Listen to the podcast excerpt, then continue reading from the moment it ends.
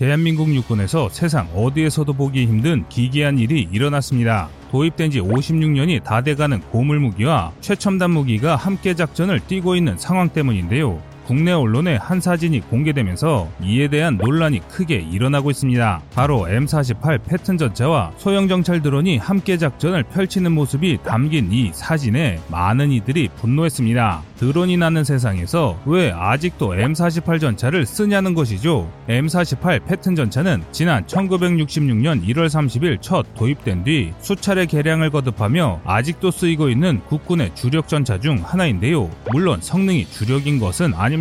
그러나 현재 군에 남아있는 M48 계열 전차는 무려 600여 대에 달하며 7개 사단의 장병들이 이 고물 전차를 사용하고 있습니다. 이는 국군 전차 전력의 4분의 1에 해당하는 정말 엄청난 수인데요. 너무 구식이라 부품조차 제대로 공급하지 못하는 이 전차로 인해 각종 사건 사고가 끊이지 않고 있습니다. 이에 따라 이 구형 전차를 아시아 최강으로 인정받는 최신의 국산 전차인 K2 흑표 전차로 교체해야 한다는 의견과 K3 전차의 개발을 앞당 한다는 주장이 힘을 얻고 있습니다. 최근에는 한 국회의원이 K2 4차 양산이 이루어지고 있지 않음을 지적하며 4차 양산을 결정해야 한다는 주장을 하기도 했는데요. 해당 국회의원은 육군이 2019년 4차 양산분 100대를 소요로 제기했으나 합참이 제대로 대응하지 못하고 있다며 군을 질타했습니다. 그럼 여기서 드는 의문이 우리 군은 왜 아직도 이 오래된 전차를 교체하지 못하는 것일까요? 매년 폭등하는 국방비를 생각하면 우리 군이 아직도 내일 모레 한갑이 될 전차를 사용하는지 쉽게 이해가 가지 않으실 겁니다. 그래서 준비했습니다. 오늘은 한국 육군에서 고물전차 M48이 왜 아직도 퇴역하지 않는지와 K2 전차가 얼마나 양산될지에 대해 알아보겠습니다.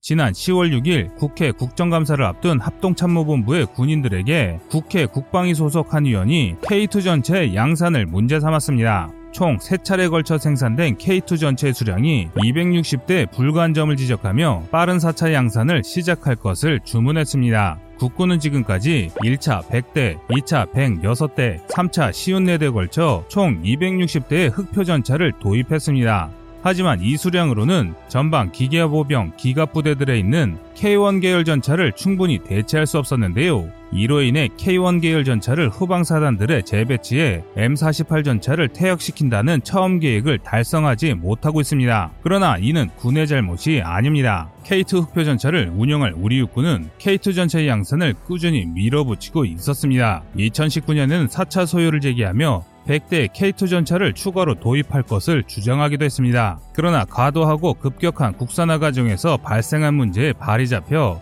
양산이 지연되고 있는 상황입니다. 전차의 심장인 파워팩의 주구성품인 엔진과 변속기가 연달아 문제를 터뜨려 군을 답답하게 하고 있습니다. 그렇다고 마땅히 대체할 방법도 없는데요. 사실 K2 전차는 엔진과 변속기 문제만 해결된다면 현존 최고의 전차라 부르기에 손색이 없을 만큼 매우 우수한 전차입니다. K2 표 전차는 미국의 기술 지원을 받아 개량한 K1 전차를 대체할 완전 국산 전차를 목표로 개발됐습니다. 이를 위해 우리 군은 30년 전인 1992년에 K2 전차의 개발 소요를 확정지었습니다. 1995년부터 본격적인 연구가 진행되는데요. 영국의 챌린저2, 독일의 레오파르트2, 프랑스 르클레르, 소련의 T-86의 장점을 끌어모아 3세대 끝판왕 전차급으로 개발했습니다. 이 때문에 일각에서는 한국의 흑표 전차를 3세대를 뛰어넘은 3.5세대 전차로 분류합니다. K2 전차는 전장 7.5m, 전폭 3.6m, 전고 2.4m,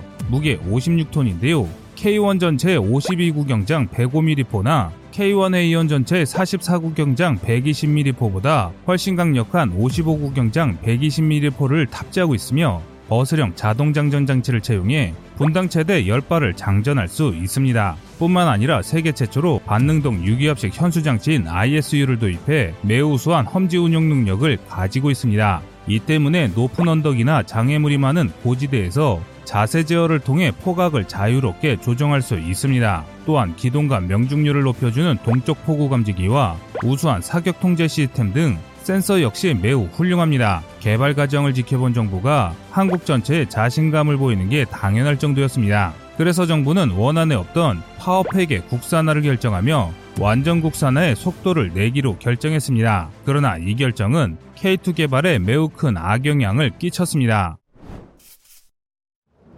파워팩은 엔진과 변속기를 합친 기갑 장비의 핵심 부품인데요. 이 파워팩이 등장하면서 현대 기갑 부대의 작전 능력이 크게 향상되었다고 해도 과언이 아닙니다. 과거 파워팩이 등장하기 이전까지의 기갑 부대는 전시에 심각한 비손실을 당연히 여겨야 했습니다. 절대 망가지지 않을 것 같은 전차가 오히려 고장나기 쉬운 무기이기 때문인데요. 수십 톤의 무게를 가진 전차가 적의 거센 공격을 극복하며 험지를 넘나들어야 하다 보니 장비에 가해지는 충격이 정말 엄청나고 이런 충격을 지속적으로 받다 보면 엔진이나 변속기 같은 구동 계통에 문제가 발생하기 쉽습니다. 그러나 엔진이나 변속기를 전장에서 수리하기는 쉽지 않은 일입니다. 전차의 성능이 향상된 만큼 복잡해진 구동 계통을 정비할 인력과 시설을 항시 전장에 대동하는 것은 불가능하기 때문입니다. 그래서 과거 기갑 부대들은 전투 중 구동계통만 고장난 멀쩡한 전차를 버려두고 진격해야 하는 경우가 많았습니다. 그래서 파워팩은 이러한 위험을 최소화시켜줍니다. 분리가 어렵고 구조가 복잡한 변속기와 엔진을 통으로 묶어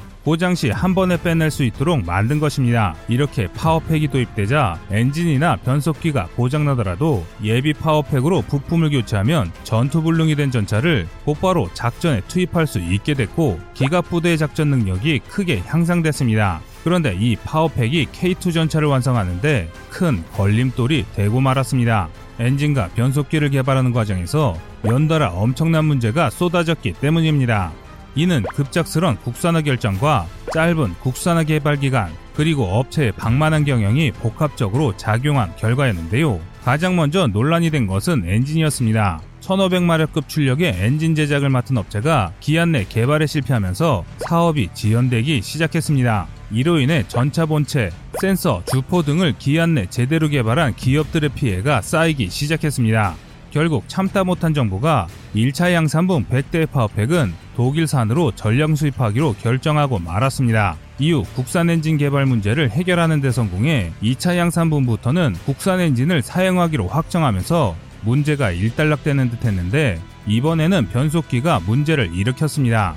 9,600km 주행 과정에서 변속기가 버티지 못하는 문제가 발생한 것입니다. 이에 개발업체 측에서는 짧은 개발 기간에도 불구하고 너무 무리한 요구를 한 것이며 K2 전체에는 과도한 스펙이라 주장했습니다. 실제로 테스트의 기준이 된 9,600km 주행은 미국 대륙을 왕복할 것을 전제로 만들어진 M1 전체 요구 성능으로 600km 중심에 한반도 북부로 진격하기만 하면 되는 K2 전차에는 굳이 필요 없는 성능이 맞기는 합니다. 설령 북경까지 진격해 전투를 펼친다고 하더라도 기준의 절반인 5,000km만 충족하면 변 속기 교체 없이 작전이 가능하기 때문입니다. 그리고 해당 업체 변속기는 여러 차례 개량을 통해 7,000km를 버텨내는데 성공했습니다. 그러니까 이 문제만 놓고 본다면 업체 주장도 설득력이 있는 것입니다. 그러나 문제는 변속기의 내구도만이 아니었습니다. 정지 중 급가동 능력이 크게 떨어진다는 문제가 있었는데요. 결국 우리 군은 2차에 이어 3차 도입분까지 국산 엔진과 독일산 변속기를 혼합해 사용하기로 결정했습니다. 다만 국산 변속기 개발은 계속 이어나가 4차 양산분에서는 완전 국산 파워팩을 제작하기로 했는데요. 다행히 이 과정은 순조롭게 진행되고 있다고 합니다. 이에 따라 지난 2019년 우리 육군이 제기했던 4차 100대 추가 양산에 더해 M48 전차를 완전히 대체할 수량의 K2 전차를 더 만들어야 한다는 의견에 힘이 실리기 시작했습니다.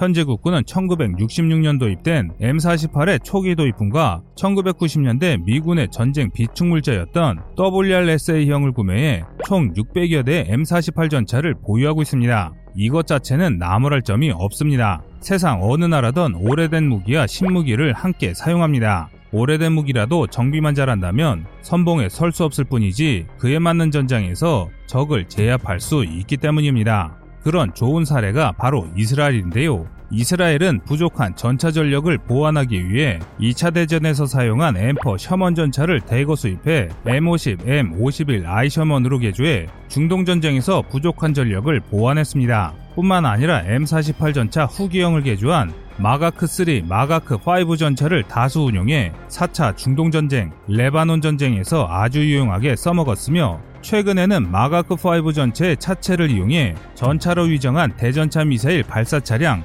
페레를 제작하기도 했습니다. 즉, 구식 무기도 전장 환경에 맞게 써먹기 나름이라는 것이죠. 그러나 우리가 운영하고 있는 패튼 전차들은 낡아도 너무 낡았습니다. 이 중 M48A3K의 경우 사실상 전차로 부르기도 민망할 수준인데요. M36, M41, M41 E1 등의 90mm 강서포를 탑재한 이 전차들 중 일부는 기준 수명을 2배 이상 초과해 50살이 넘는 고령의 고물 전차들입니다. 10월 6일 국감에서 합참 관계자들을 질타했던 국회의원의 자료에 따르면 국군이 운영하는 M48 전체의 사용 연한이 기준 수명인 25년을 10년 이상 초과했다고 보고했습니다. 여기에 더 충격적인 것은 이 전차들의 잔존 가치는 영원이며 부품 부족도 매우 심각한 상황이라고 밝혔습니다. 당연히 군 역시 이 문제를 잘 알고 있기 때문에 M48A3K 전량과 상태가 좋지 않은 M48A5K를 퇴역시키고 있습니다. 그러나 퇴역하는 숫자에 비해 새로 양산될 전차의 수가 턱없이 부족합니다.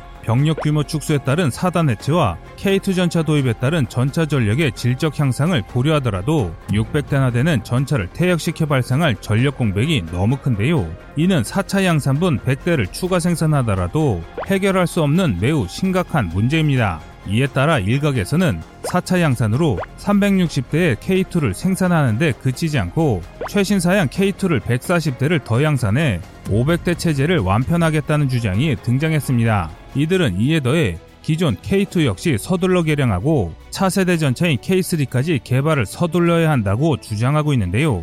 얼마 전까지만 하더라도 북한의 기갑 전력은 한국과는 상대가 되지 않았습니다. 하지만 북한이 작년에 내놓은 초기형 3세대 전차로 의심되는 M2020 전차를 열병식에 공개하면서 한국 기갑 전력이 더 보강되어야 하는 상황입니다. 하지만 다행히 이번에 성남 서울공항에서 개최되는 아덱스에서 K2 개량형 전차에 탑재되는 새로운 변속기가 선보일 예정인데요. 이 문제만 해결되면 한국은 4차 생산에 이은 추가 생산으로 K2 전차만 500대를 확보하는 것이 충분히 가능하다는 게 군사 전문가들의 의견입니다. 그리고 이렇게만 된다면 M48 전차를 전량 퇴역시키더라도 2000대의 3세대 전차를 확보할 수 있게 됩니다. 이렇게 된다면 한국 육군의 기갑 전투력은 오히려 지금보다 몇 배로 강해지게 되는 것입니다. 여러분의 생각은 어떠신가요?